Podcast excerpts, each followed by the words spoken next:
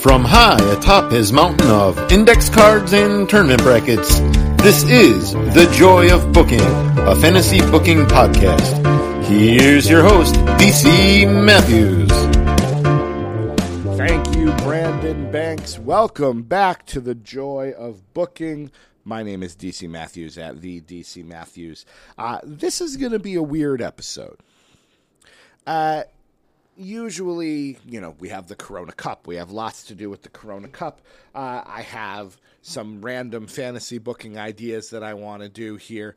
We're going to get to week 6 of The Happening. That's going to happen in stages. I'm not even going to fall asleep and do it in my dreams. I actually tried to do it in real life. This is my attempt to be a Sports Center anchor, which is a job I really never wanted, although I did have dreams in high school of going to Syracuse University to major in broadcast journalism. Why?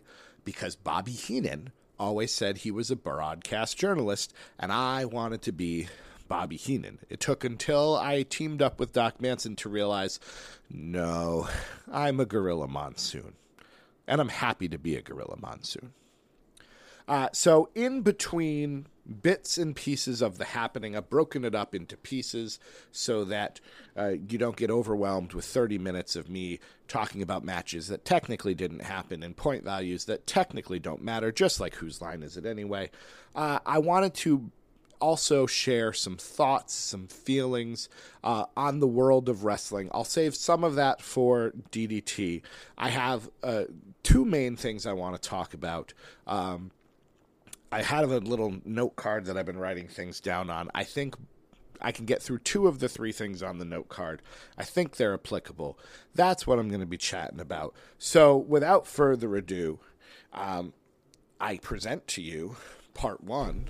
Welcome back to The Happening, an 8-block G1 style tournament encapsulating almost every part of the WWE umbrella. My name is DC Matthews. Happy to be breaking down all the Week 6 action. Now, 5 weeks have come and gone.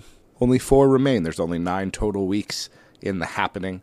So we have a sense now, when we're looking at the different blocks, which we'll talk about as we get to them, who are the people who are still competitive and who are the people who sadly have sort of fallen away. And in that vein, let us turn to our first week's action, which is the women of NXT. Dakota Kai, 4-1, entering week 6. She is currently at 70 points, second place in the block, 10 points behind the block leader, Mako Satomura.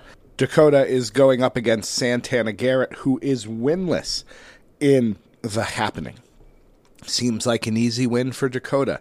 Take advantage of Santana, who cannot seem to get a win, get those points, perhaps eclipse Mako Satomura, and if Mako has a bad week, Dakota takes the lead. But nay, I say, for Santana Garrett picks up her first win of the tournament by pinning Dakota Kai. Dakota falls to 4-2, does not make any point gaining in this week of action. Remember, 20 points for a pinfall, 15 points for a count-out win, 10 points for a disqualification, 5 points for a time limit draw, and of course 0 points if you lose. Santana's on the board. She now has 20 points, and again, much too late for her to remain competitive in this tournament. I don't believe she has any chance of winning the block, but it is a lovely story that Santana got her first win. Moving on, Ember Moon taking on Mercedes Martinez. Both of them in the running, but sort of in the middle of the pack. Going to be hard to see a way for victory, and I think Mercedes Martinez knew that, because a little frustration coming out of Mercedes Martinez. She was 9th coming into week 6, ahead of no one but the aforementioned Santana Garrett, and her frustrations got the better of her. She got herself disqualified, so Ember Moon picks up the disqualification win, giving herself 10 points. She remains in 6th position, but again, 55 points. Can she catch up? Sure. There's a world in which she goes on a winning streak and everyone else begins to lose. So, you know, So I'm saying there's a chance, but it's a little hard to see. And poor Mercedes. Just because of the way things happen, she's, you know, still in that 8th, 9th area. Going to be C. Maybe she'll be able to play the role of spoiler as we move on. Zaya Brookside picking up a win over Shotzi Blackheart. Brookside is in 5th place with 60 points. And again, like I said, there's a world in which she could be competitive and possibly win this. We'll see what happens in the remainder of the tournament. The surprise of this block is probably Jessi Kamea. Many of people know her as part of the Robert Stone brand. She has done very, very well. Beats Piper Niven by disqualification. Piper Niven, as we all know, now friend of Eva Marie. This tournament was booked before Piper made her way to the main roster, which is why she's still part of the NXT block. She'll probably finish out the remainder of the tournament, but I suppose we'll have to see, won't we? Interesting. Kamea is at 3rd place with 65 points. And then our main event matchup, Xia Li coming in 4th, and our leader, Mako Satomura. Excellent matchup here. Would love to see this happen in real time.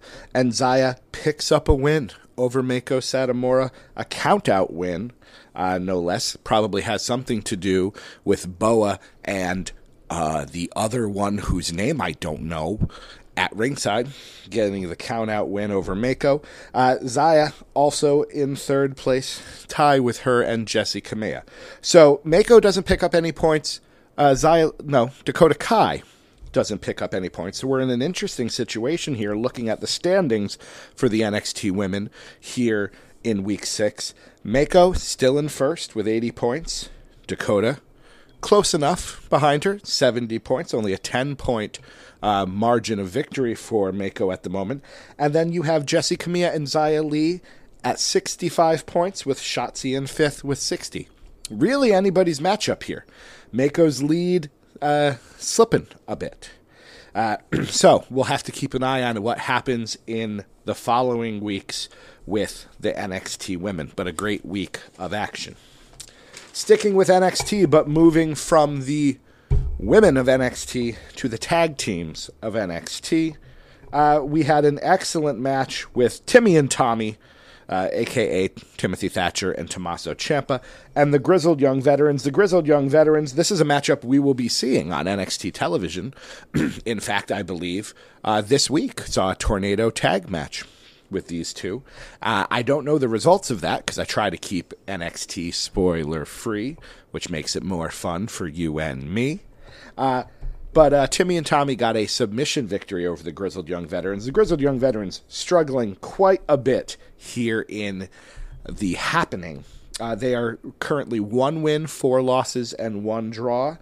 They are tied for the lowest record, the lowest point total here in their block, but they do have a win over Gallus, which is the other team with only 20 points. So technically the Grizzled Young Veterans are in 9th place.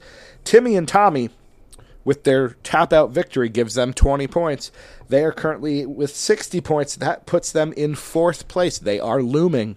They are a dangerous pair to have kind of lurking right at that point where they could make some serious movement going forward.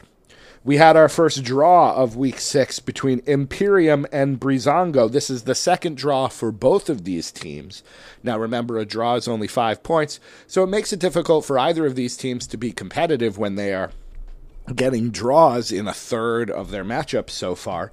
Imperium with only 1 win, they're at 25 points. That puts them in 8th place, although they were in last week, so this is at least a slight improvement.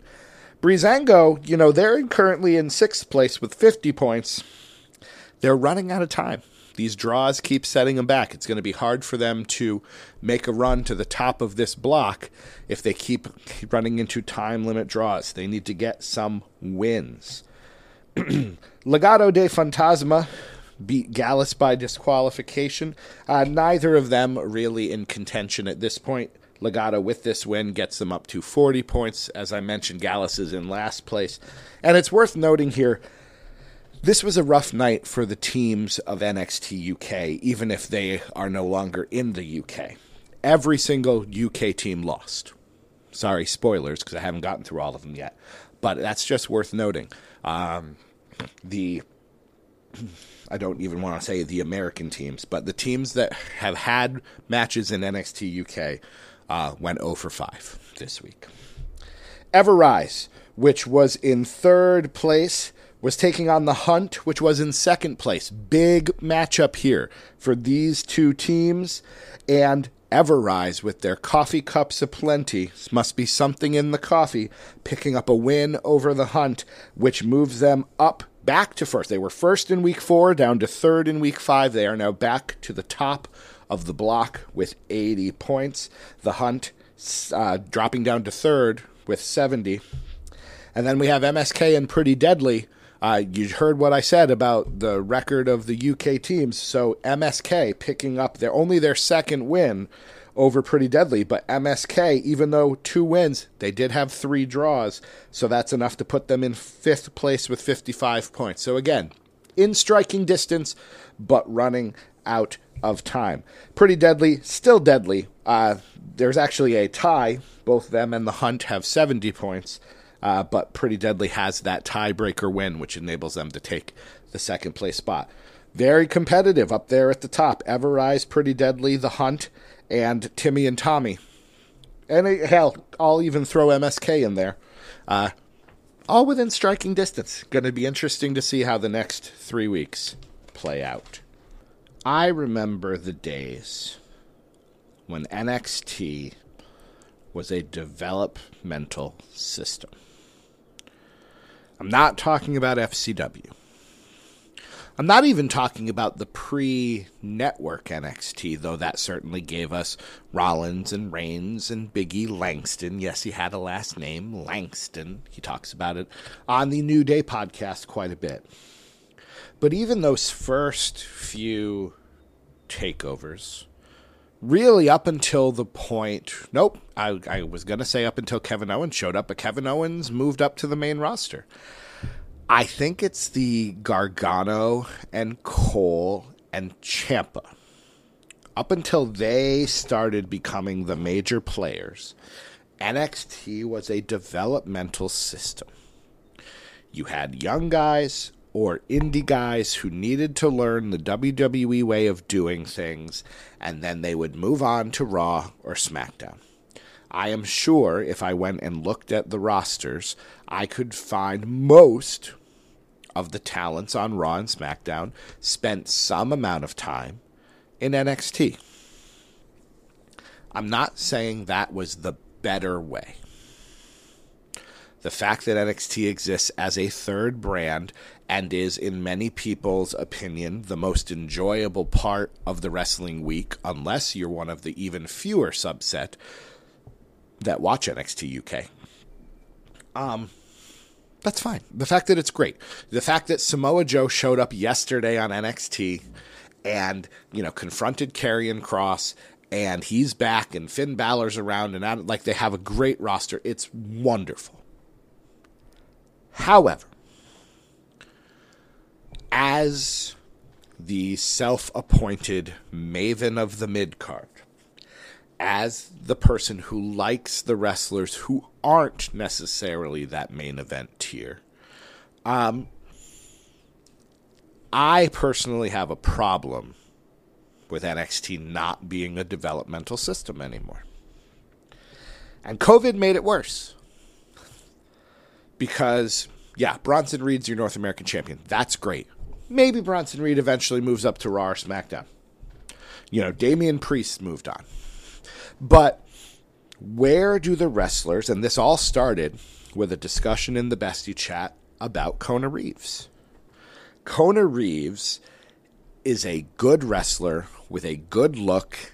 Looks like he was trained by Afa, one of the Wild Samoans, so he's got a good background in that. He had that finest gimmick was great, but he was never going to be a big star in NXT because you had guys like Gargano and Ciampa and Cole and now O'Reilly, and it's great that O'Reilly's doing something more than just being part of the Undisputed Era.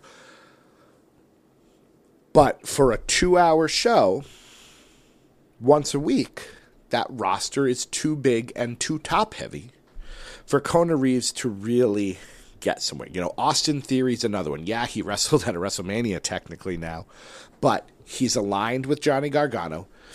Maybe at some point that breaks up. Theory then uses that to, and uses Gargano to springboard to the next level. Maybe. But you know, a guy like Dexter Lumis, that story, his thing with Indy is great, but it's ancillary at best. I don't even know if it's maybe it's a secondary story. So I miss the days where you had guys that nobody heard of getting the chance to shine. I didn't know who Tyler Breeze was. I didn't know who Sami Zayn was. You know, you came in, you saw these guys, you got attached to them, and then when they made it to the other roster, you celebrated their success. So where are we getting this brand? When are we getting a developmental system? People go to the Performance Center and train, but they're not even touring Florida anymore. You need a TV show where these wrestlers can work on promo skills in front of a live audience and to the camera, can have matches on camera in front of a live audience, and get social media reaction and figure out who's working, who's not working. Maybe the answer is 205 Live. In fact, that's what I would do. You don't need a cruiserweight division anymore. Not, at least, not... Oh, let me rephrase. You don't need a cruiserweight show anymore. Tony Nese and Aria Daivari show up on 205 Live and wrestle, and then they go get squashed by Hit Row on NXT. So what's the point of 205 Live? Main Event's the B show. That's different from a developmental show. So my suggestion, I take 205 Live, which is on the network anyways. It can be 1 hour. It could be 2 hours. Let's keep it an hour. And 205 Live becomes the show for the NXT wrestlers who are not quite ready for Tuesday nights. Kona Reeves coming back from injury. Word on the street, if you look at the dirt sheets or whatever, is he's got a new look. He wants to do a significant character change. He would be a perfect guy to be on 205 Live once a week, and I'm assuming he's a heel, but I don't know what his character is going to be. He's the big star of 205 Live. Tyler Rust, is he injured? He wrestled on NXT a couple times. He's that type of guy who goes there. While Everrise is an exception because they're getting over on their own, and I give them credit for that. All of this Everrise Live and the coffee cups things is great. But they are a team that you need a place for those guys. You can bring down your Grizzled Young Veterans could show up there once in a while. You could bring in your NXT guys there. But you need a place for those teams and those talents to get a chance to figure out what they're all about. Kurt Stallion, August Gray, those cruiserweights who are the new breed of cruiserweights on 205 Live, they can still be there. And Kushida comes down and does an open challenge. Is Kushida ever on 205 Live? I honestly don't know. And if the cruiserweight champion isn't on the cruiserweight show, then what are we doing? So let's have, call it Evolve if you want. Get rid of the 205 Live name and call it Evolve. Evolve was a thing. That was kind of what they were using Evolve for. It looks like, feels like, seems like. Have Evolve, make a show called Evolve. NXT Evolve. Well, AEW's got some other show. NXT Evolve. Once a week. And they get the chance for these talents to shine.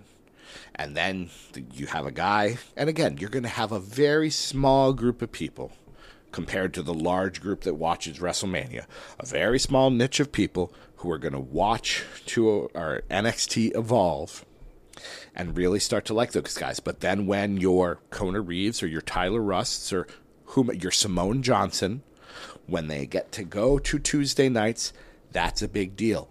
Or they go to Monday nights, or they go to Friday nights.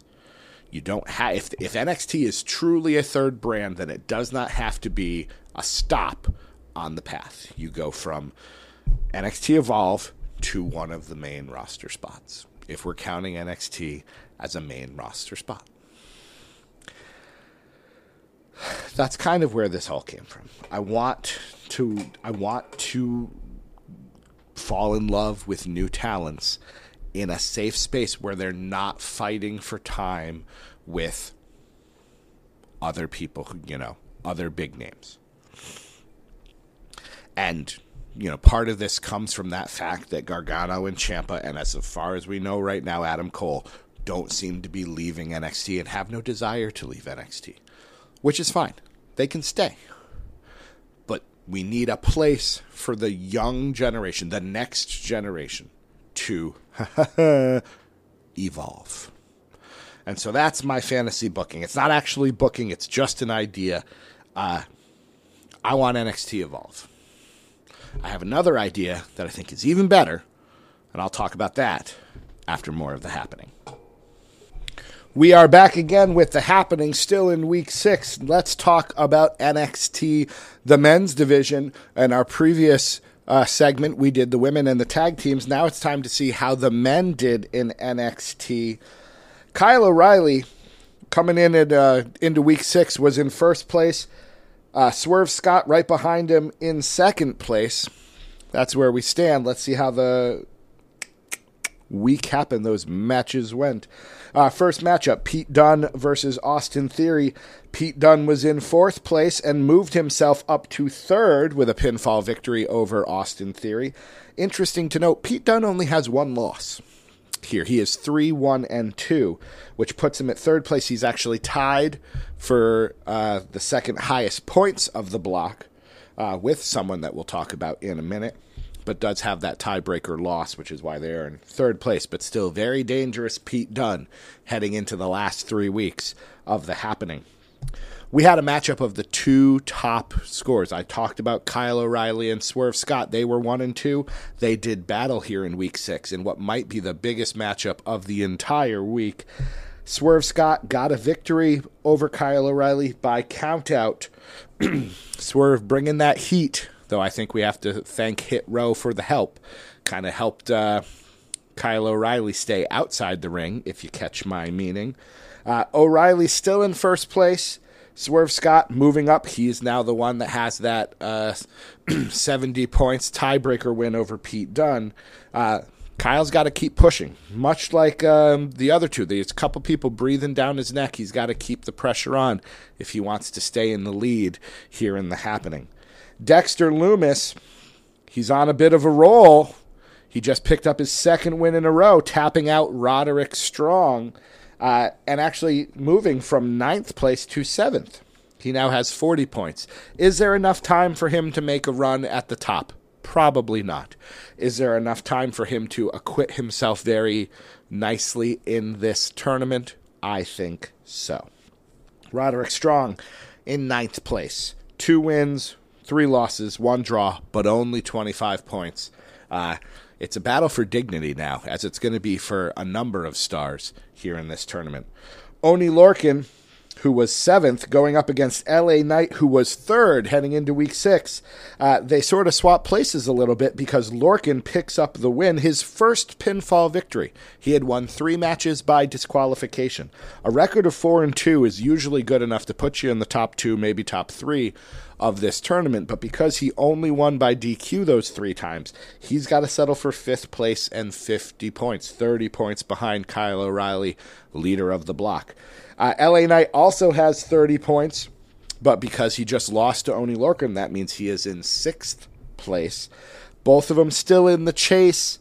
Maybe. A lot of things got to go right for them. A lot of things got to go wrong for those people in the lead heading into Week 7. Our final matchup featured Killian Dane and the bottom of the block, Mr. Cameron Grimes. Cameron cannot buy a win. See what I did there? Because it's gimmicks about money. Dane, 4th place, 55 points. a little further out than he probably would like, but he's in a position where one or two wins, maybe some disqualification wins for his Dunn and Swerve and Kyle O'Reilly, Killian Dane could make a run. We'll have to wait and see. Moving on, we'll stick with the men, and we'll move from NXT to SmackDown. Cesaro. You know, jumping around here. I was going in order on my sheet, but let's just jump around. The big story of this, one of them is Cesaro, who is now 5-1, pinning former tag team partner Shinsuke Nakamura. Cesaro has the top singles score in the entire block. He is at 90 points, which you would think, oh man, he must have a huge edge over many of his opponents. Not so, because the second place person is one Chad Gable, who defeated Kevin Owens by pinfall and has moved from third place to second place with him now 85 points. So Cesaro may have the top score, but Chad Gable is right there next to him. What about Otis, you ask, who was first in the block heading into Week 6? He lost to Aleister Black by disqualification. Now, interesting little strategy here on the part of Otis. Otis already had 70 points. He was leading the block. Aleister Black was in fourth place. I think what may have happened here, I didn't get to talk to Otis after the match, but I think what may have happened here is Otis, by getting himself intentionally disqualified, only gave Aleister Black those 10 points, which means that he's not going to get close to Otis's 70 points. He went from 45 to 55. Had Aleister Black happened to get a submission victory or a pinfall, he'd only be 5 points away from Otis. A little bit of strategy there on the bit of Otis, I think, keeping Aleister Black, actually, who moved from fourth place to fifth place because of this, keeping him a little further away from the leaders of the pack. So, the Alpha Academy switched places. You know, Gable went from third to second. Otis went from first to third. Sami Zayn moving into the top four with a pinfall victory over Big E. Staying alive, he's got 60 points. And Shane Thorne is undefeated since taking over for Buddy Murphy, picking up a pinfall victory over Apollo Crews and being in fifth at 50 points.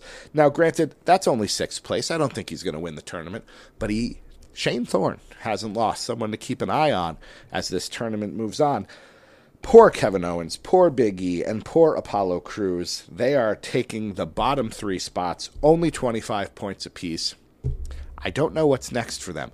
All three are top competitors. I think all three will continue valiantly trying to be competitive in this tournament, but Cesaro's got 90 points. These three could pool together as one sort of big, you know, human centipede of wrestling and still only be in third place here on SmackDown.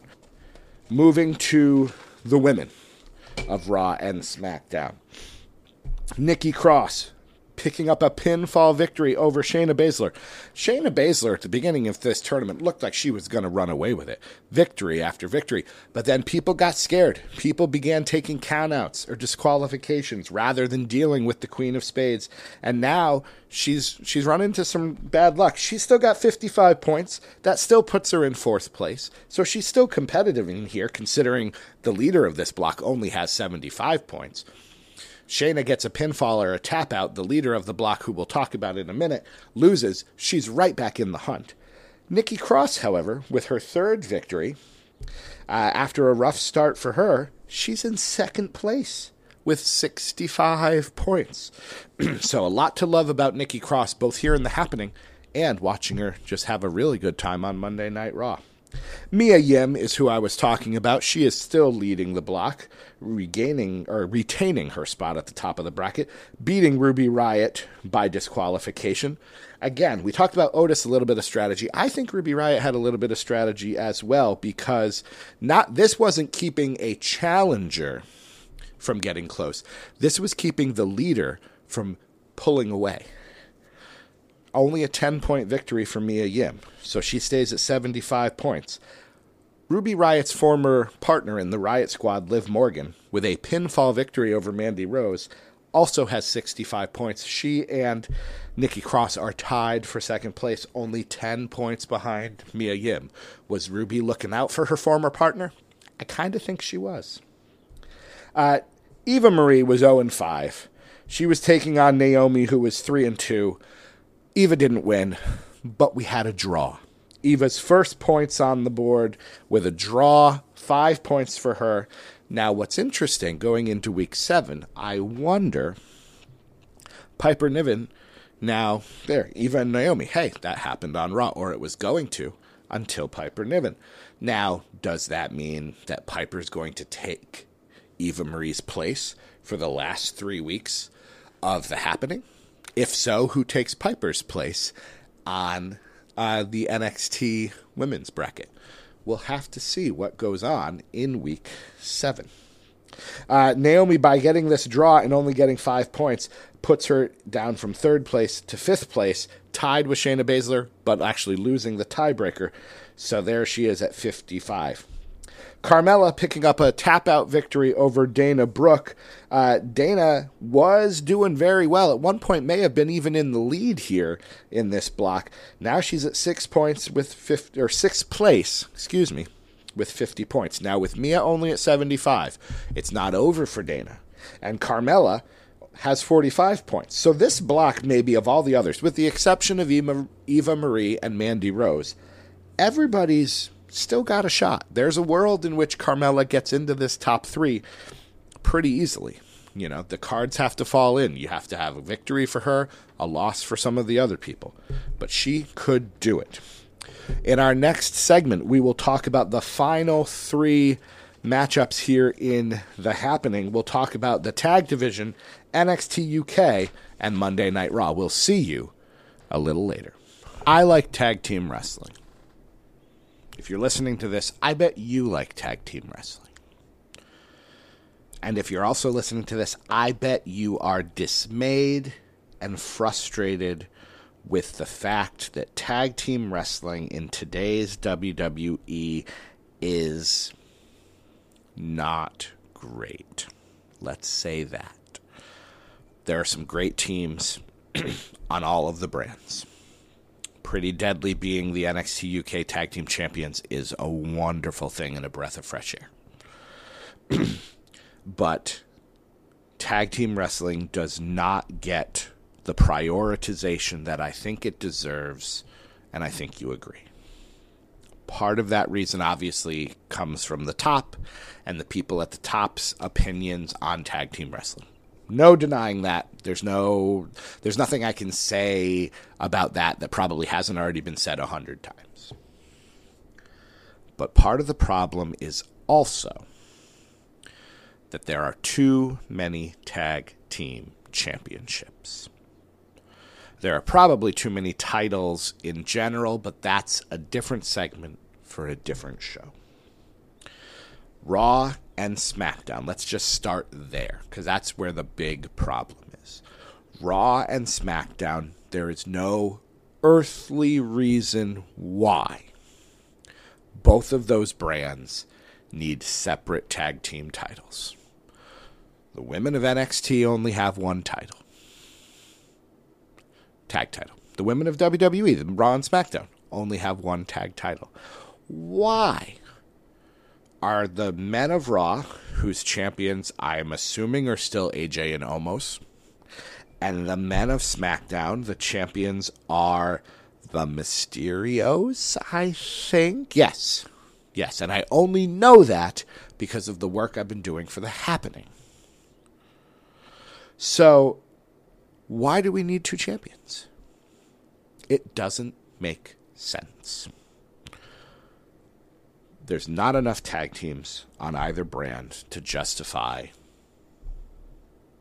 2 titles. You could have 1. The WWE Tag Team Champions. Male title, women's title. You want to put them on both brands and they can get drafted and switch places. I don't love that, but even that would be better. But they can cross brands. We need, and again, I'm going to try to save my thoughts on the other titles for another segment on another show. But we need these titles to move. There is no reason why, if AJ and Omos are actually the champions, why they can't show up on SmackDown and wrestle the Street Profits or the Dirty Dogs or the Mysterios, I suppose. I'm trying to think of another SmackDown team. Or Alpha Academy. These tag team titles could go. Part of the problem is you've got two championships that clearly do not matter. They are pre-show titles if they are defended at all. And again, had this not been a show I came up with off the top of my head, I would have done the research and been like, okay, in the last 12 months, how many times have these titles been defended on pay-per-view? I'm not going to do that. I should have, I freely admit. I could pause and do it, but that sounds like a lot of work. You do the research. You know what? You make me do all this stuff, and you offer me nothing but listening, and I do appreciate that. But I bet it's less than 50%. I bet if you looked at the pay-per-views since, let's go back to the beginning of 2020. You know, okay, you win. Hold on, I'll do the math. All right, I did the math, and actually, I'm glad I did. Because the results are even worse than I had thought. I went back to the beginning of 2020, and I looked at every WWE, Raw, or SmackDown pay-per-view. I think actually they're combined at this point, but regardless. And I made a T-chart for Raw, and I made a T-chart for SmackDown, and just yes or no. Title match, not title match. The Raw title appeared on the show in a match 7 out of 16 pay-per-views. So 7 they were on, 9 they were not. The SmackDown one, exactly the same record. 7 times they defended the title, 9 times they did not. Interesting things to note. One of the SmackDown tag team titles was a pre-show match. I'm actually surprised it was one. That was the only pre-show tag title match since the beginning of 2020. Happened once. I also had to count Survivor Series where it was champion versus champion. So technically the titles weren't on the line, but technically they wrestled at the pay-per-view, so I will count that. Although if you take that out, then it's 6 and 9 or 6 and 10. Perhaps the most darning stat of all, the SmackDown tag team titles were not defended at a 2-night WrestleMania. They cared so little for the SmackDown tag team titles, they didn't even put it on a 2-night WrestleMania. And as of this moment, Hell in a Cell's this weekend, still early. I'm recording on a Wednesday. There are no tag team title matches scheduled for Hell in a Cell. So where does that put us? Each 7 wins, 9, or 7 yes, 9 no's, means 14 times out of 32 opportunities, considering, again, 16 pay-per-views, 2 titles, 14 times. That comes out to 44%. The Raw or SmackDown tag team titles were defended 44% of the time for pay-per-views. I didn't count anything in India or Saudi Arabia. Didn't count the Super Showdowns. Don't consider them. I'm counting your pay-per-views that are mostly story-based. 44%. No reason why you couldn't have one tag division that is actually competitive. 44%. One of them not even at WrestleMania. Ridiculous. You take New Day, Usos, Street Profits, even if the Usos aren't a team anymore. Throw them in the mix. The tag team block of The Happening. I'll give you another example. Now, granted, I could have put Alpha Academy in there, but I had them both in the singles. The tag team block for Raw and SmackDown for The Happening was so small, I could find so few tag teams that I had to put the champions in, which is not something I did in any other block. Women's champions, not in The Happening. Men's champions, with the exception of Apollo Crews, not in The Happening. I had to put the Mysterios and AJ and Omos in to get 10 teams. There are not, again, excluding one stress, it would be very difficult to find 10 tag teams on either Raw or SmackDown. How do you have two titles? There is no point. Get rid of one. You want to make a trios title? Now I'm listening. But again, that's another segment for another show. Get rid of one of the titles. Have a champions versus champions match. AJ and Omos versus the Mysterios, or whomever you want to put the titles on to have that.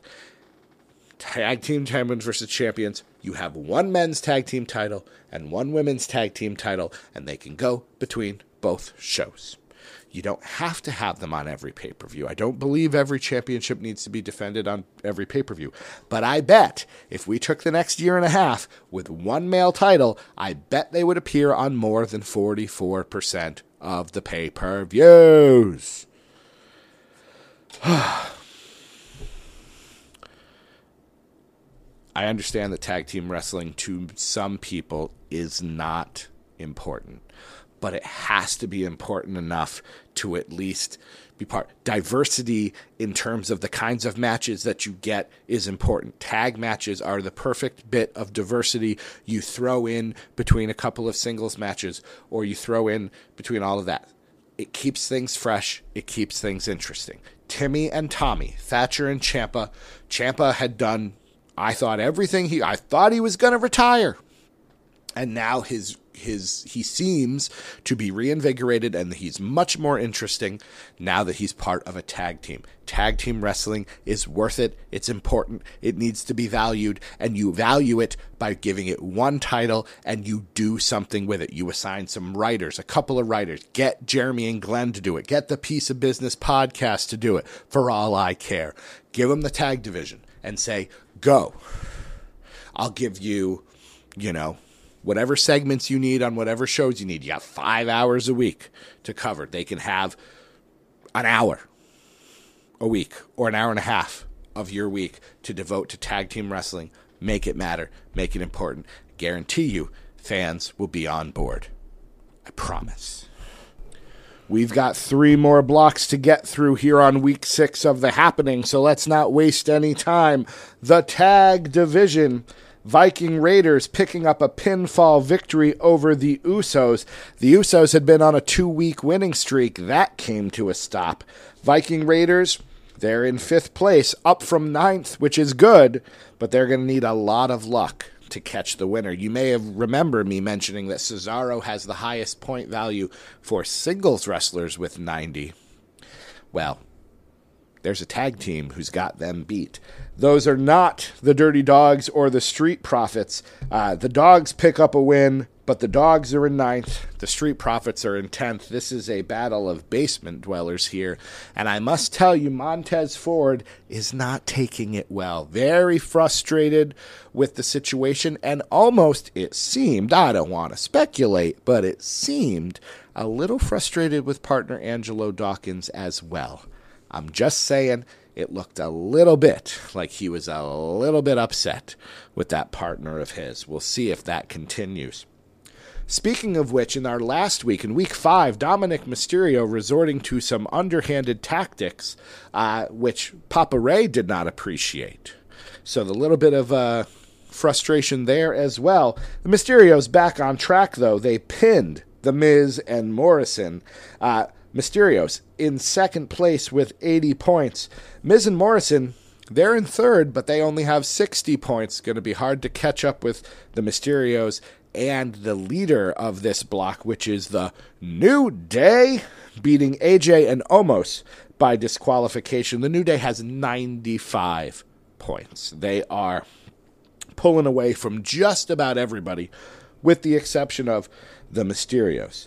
Our final matchup here is T-Bar and Mace seem to be getting used to the fact that they are big guys and they should be, seemed a little shy at first, seemed a little nervous at first, but they're growing more comfortable. They beat AJ and Omos, making the giant feel not so big. They continued that run, beating the Lucha Dragons or the Lucha House Party, the Lucha whoever they are right now, beating them by countout. T-Bar and Mace making it up to 4th place with 50 points. They're 45 points behind the New Day. I don't think they're going to have any shot of taking them. But for guys like T-Bar and Mace, if they can finish in the top 4, even top 3, that's almost as good as winning their block, because that's a big showing against some really good tag teams here in this block. Moving to NXT UK. Dave Mastiff, the Bomber, picking up a win over Bailey Matthews. Now, Bailey, interesting story when you actually start to break down Bailey's wins and losses. 3 wins, 2 losses, and 1 draw. Bailey Matthews has struggled with size. Lost, I believe, to... I would have to look. Either Joe Coffey or Rampage Brown. Our stats department's going to need to get with it there. Losing to Dave Mastiff. So having difficulty with the bigger wrestlers. Luckily for him, if you look ahead to his next 3 opponents, he's got the tall guy in Eddie Dennis, but then he also is wrestling 2 wrestlers of, I'm not going to call them diminutive, but of a smaller size. And Bailey Matthews seems to do very well against those folks. With the loss, Bailey stays at 65 points, which moves him from 2nd place to 3rd place, but he is within striking distance of our leader. Flash Morgan Webster taking his spot in 2nd place with a pinfall victory over Nathan Frazier. Webster is 5 points behind the black leader, so he is very, very close. Nathan Frazier, his record 1-4-1, not impressive at all, but he has looked good in every week of action. You can tell Nathan Frazier, give him a couple of years, he is going to be ruling the block when we do The Happening in 2023, 2024. Mark my words. Ilya Dragunov beats Rampage Brown by disqualification. Both of these guys are in the bottom half of the bracket. No major stories here.